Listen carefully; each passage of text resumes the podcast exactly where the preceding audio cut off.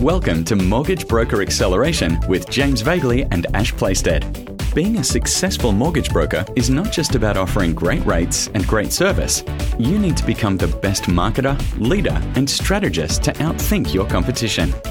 If you want to grow your mortgage business and do it smarter, keep listening.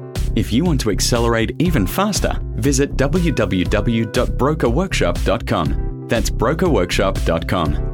Now, let's accelerate. Here's James and Ash. Hey everybody, it's James Vagley here, and welcome to another episode of the MBA podcast. This week, a really interesting episode for you around how much to pay your staff, including you. And as always, I've got Ash with me. So, Ash, how you doing today? Yeah, doing super well, James. How are you doing? Mm, excellent, excellent. And listeners, this is a really topical episode. We, uh, especially with our membership base, we do get a lot of questions around payments and how much to pay people. And we want to attack this episode with from three perspectives.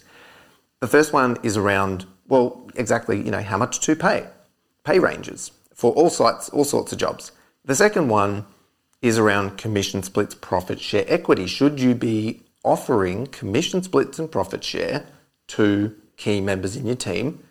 And then the third one is around paying yourself a wage and which is probably the most important. So before we get to that, what everybody usually wants to know, Ash, is they've identified a need. I need to hire a processor, I need to hire a credit manager or a broker or insert job here. And they always just want to know how much to pay them. And it can be very easy for us to say, oh, you should pay them 40 to 60 or 80 a grand a year, etc., etc. But given we know that there are so many grey areas in business, why is it, Ash, that we don't want to be like everybody else and just start saying these are the ranges?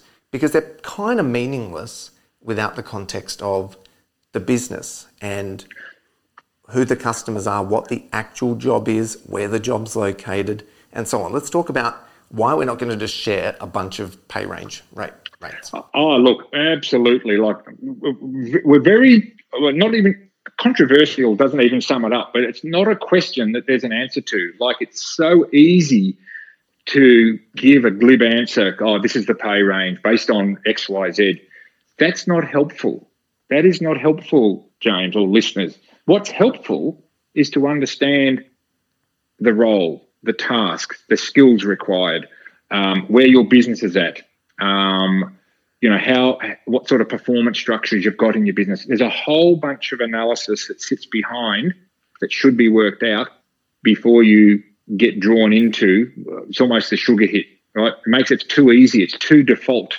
Oh, okay, pay them between this and this. Okay, just whack that into a job ad and I'll find the perfect person. Uh, no. no, no, no, no, no. It does not work. No, it does not work. And as you said, like, let's say we're looking to hire a admin person or a credit analyst. Well, in business A, that job or that task could be quite different to in business B. Um, that's why you really need to think about what the actual job is. They don't always fit into a nice cookie cutter box. And you know, add the complexities of location, experience, your business goals, your vision, and what your business needs. And it opens a can of worms. And that's why we're not going to just share random pay ranges. It would be doing you a, dis- a disservice. And uh, we've been doing this for a long time, Ash, and we can probably give some examples about uh, people that are hiring under market, at market, or even over the market, and they're all the right decision. Oh, yeah, absolutely. And this is where customization and bespoke analysis of your business pays off.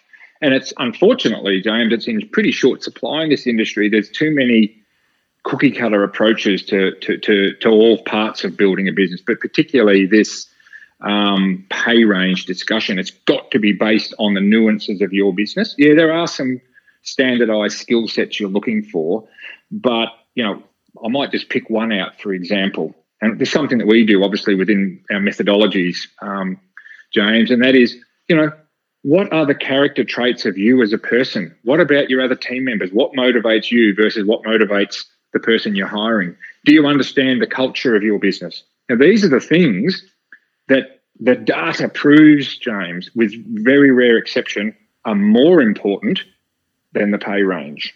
Mm, I'm glad you brought that up actually because pay is very important, but uh, there have been studies, and we may have actually shared this in previous episodes, where uh, I think it was a Formula One team that uh, I think it was that pay their mechanics and their team less than a lot of the other teams, but their turnover of staff is far lower than others that are making more money. So it's a it's a little bit like a mortgage broker thinking all my job is is to get somebody a better rate and a better deal.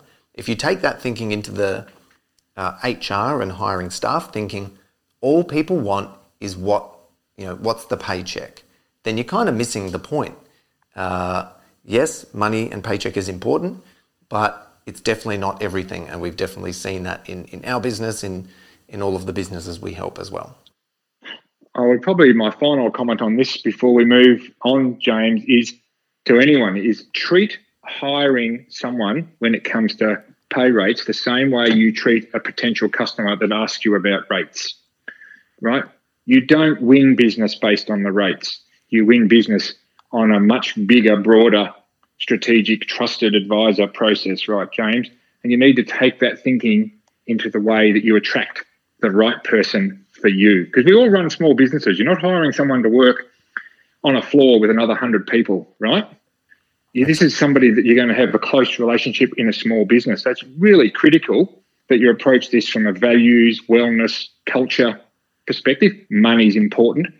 But as you said, James, there's a data up the yin yang that shows that in the order of priority, money might be um, on the uh, job ad at the top, but it's not on the top as far as retention and job satisfaction goes. Yeah, 100%. So hopefully that makes sense, listeners, as to why we are hesitant to share pay ranges. And we're like that with everything. Most of the time, if we don't have the full picture, we will not provide advice because it's not in your best interests. Cookie cutters and you know generic words and strategies and numbers are usually worth not much. Okay, Ash. Second perspective for how much to pay staff. We also field a lot of questions on, let's say you have a key broker or a you know, power broker credit analyst or just a key person in your business. Maybe it's a practice manager, client services we get questions. Should I share percentage of profit? Should I uh, have them on a commission? Should I have them PAYG? Let's talk a little bit about that because there's a lot of misconceptions around that too. Yeah, there's a bit to this one, uh, James, and maybe maybe uh, we should start at the broker role or the loan writer role um, you know, this is this is probably the one that's the most commonly asked. Is you know, I, have either got a, a, broker in my business, or I want to hire a broker to take some of the pressure off me, or to grow my business. And you know, should I put them on salary? Should it be salary plus commission? Should it be straight commission? So there's a lot that goes into this. I mean, I, I, I, I tend to start, particularly uh, with our clients, with with the uh, I guess the pretense or the preparedness of is your business able to drive leads for the broker or is the broker expected to generate their own business? As obvious as that sounds, it's amazing how often we see brokers hired into business on salaries that are still um, asked to go and find their own business, and vice versa. People are put on commission in a model where the leads are driven for them and, and, and gets jumbled about upside down. So for me, you need to work out whether you want someone who's a technical expert who you can feed, or whether you want an entrepreneurial person who can go out and hunt and gather. Because generally, the operators prefer salary plus commission, and the hunters prefer to get fully rewarded for their capacities to go and find business, which generally works best on commission yeah, exactly. or commission split. Right? Exactly, exactly. What about the the element or the aspect of uh, talking about processes or admin, practice managers, CSM, parabroker? Essentially, the difference between a sales volume based position and a process position. Do you want to talk briefly to uh, sharing profit, equity, or commission splits with roles that have direct influence over volume versus those that are more process driven? Yeah, I think from an equity perspective, I mean, that's a pretty vexed one. Um, and most brokers are pretty loath to give ownership in their business to anyone. But where it might fit is obviously um, to hang on to key people, um, partly, but also as a succession plan. So generally, there's those two things might be combined. A succession plan doesn't mean you want to walk away from the business. A succession plan is another way of saying, you know, a business that works with or without me strategy. So let's call it a succession plan. So to do that, you want to have people who are invested in the continuity and the ongoing survival of the business. And the best way to do that is for them to have a piece of the pie. So their motivations are aligned with yours. So that generally applies to a small group of key people that could be, you know, brokers, could be a, a, uh, a practice manager, might be a parabroker. It rarely applies to production staff because they tend to come and go. That's about doing the job, not about having a piece of the pie. However, where it might differ, and this occasionally works, is a profit pool. All right, so a profit pool as opposed to equity is where everybody gets to share in whatever the formula happens to be in the results of the business. So everyone's interests are aligned with performing their job to the best of their ability because they know it contributes to the driver of the business, the brokers, writing more business and therefore creating more revenue. And st- all staff can see a direct visibility of doing their job well, creating more money for the business, and the business owner is prepared to share an agreed portion of that as recognition of that work. And it's got to be all in, one in, all in for that. It can't be selective, in my opinion. You can't have any given month or quarter where one person gets a bonus and another person doesn't. That that can be that can turn divisive too easily, in my opinion. So that that's generally where I stand with um, those. But the profit pool obviously needs analysis.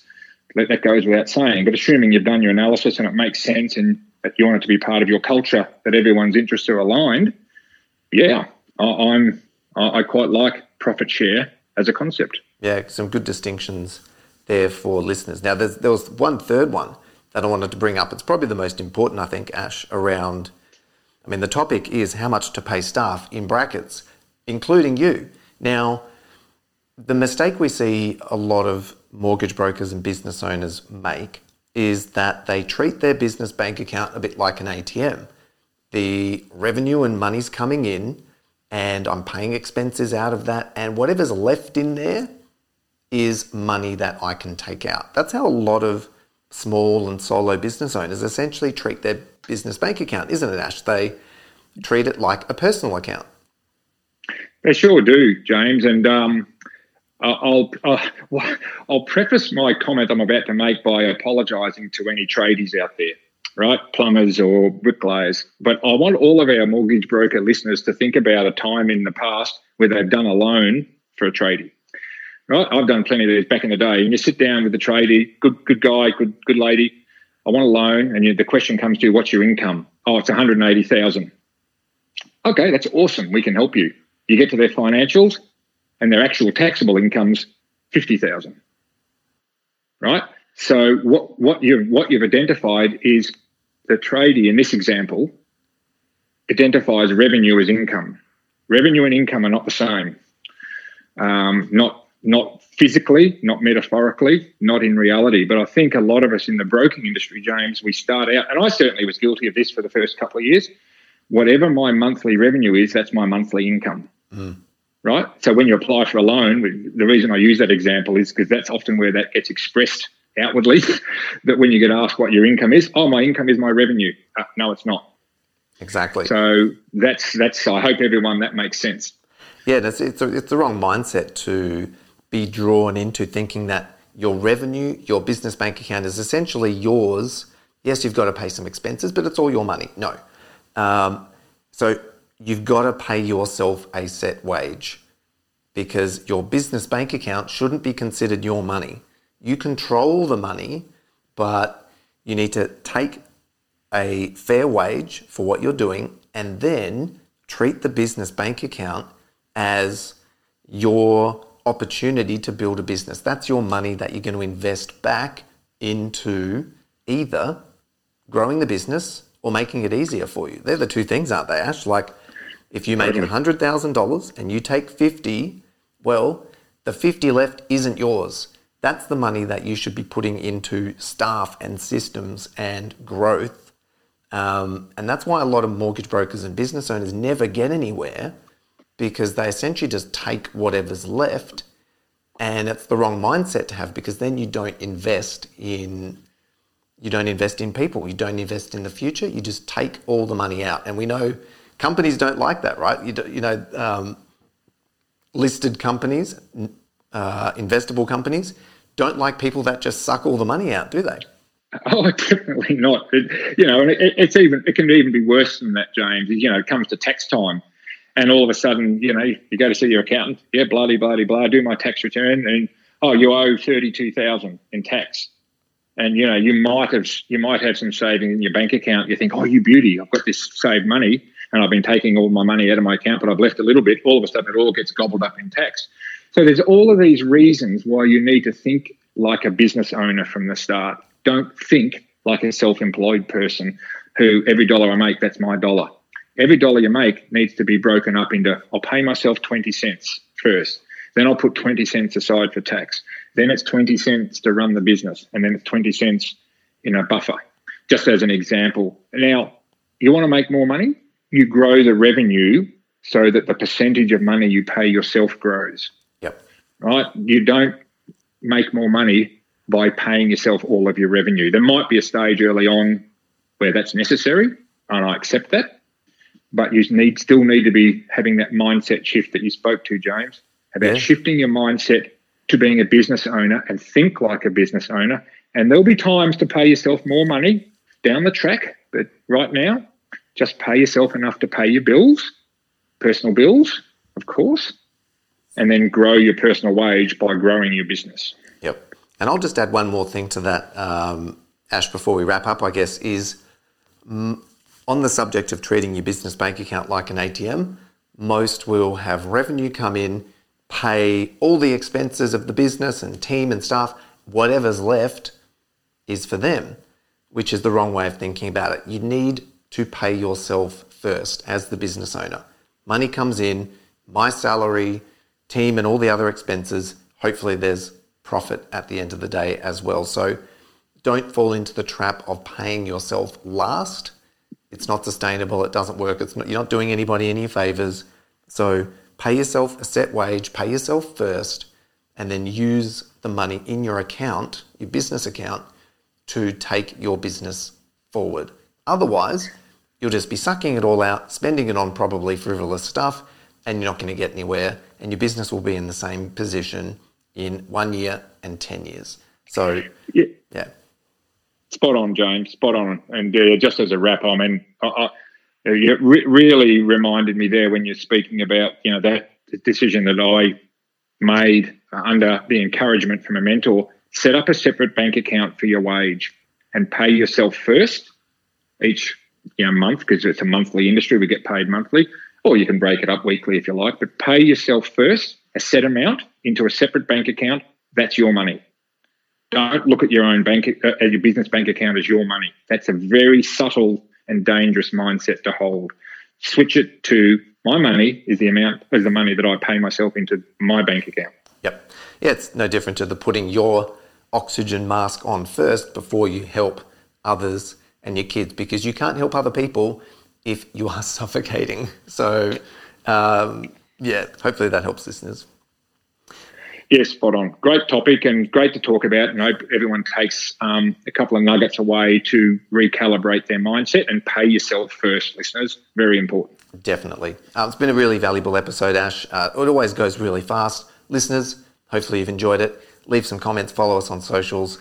Uh, come and get our help. We can help you grow your business and help paying you and more money too. So, looking forward to seeing you next week, Ash, with whatever we've got in store. Likewise, James. Catch you next time. Have a good week. Bye. Thanks for joining this episode of Mortgage Broker Acceleration. It's now time to grow your mortgage business, your income, and your lifestyle too. If you want to accelerate and learn from the best, head over to brokerworkshop.com and join the next deep dive training with James and Ash. That's www.brokerworkshop.com. Until next time, go get 'em.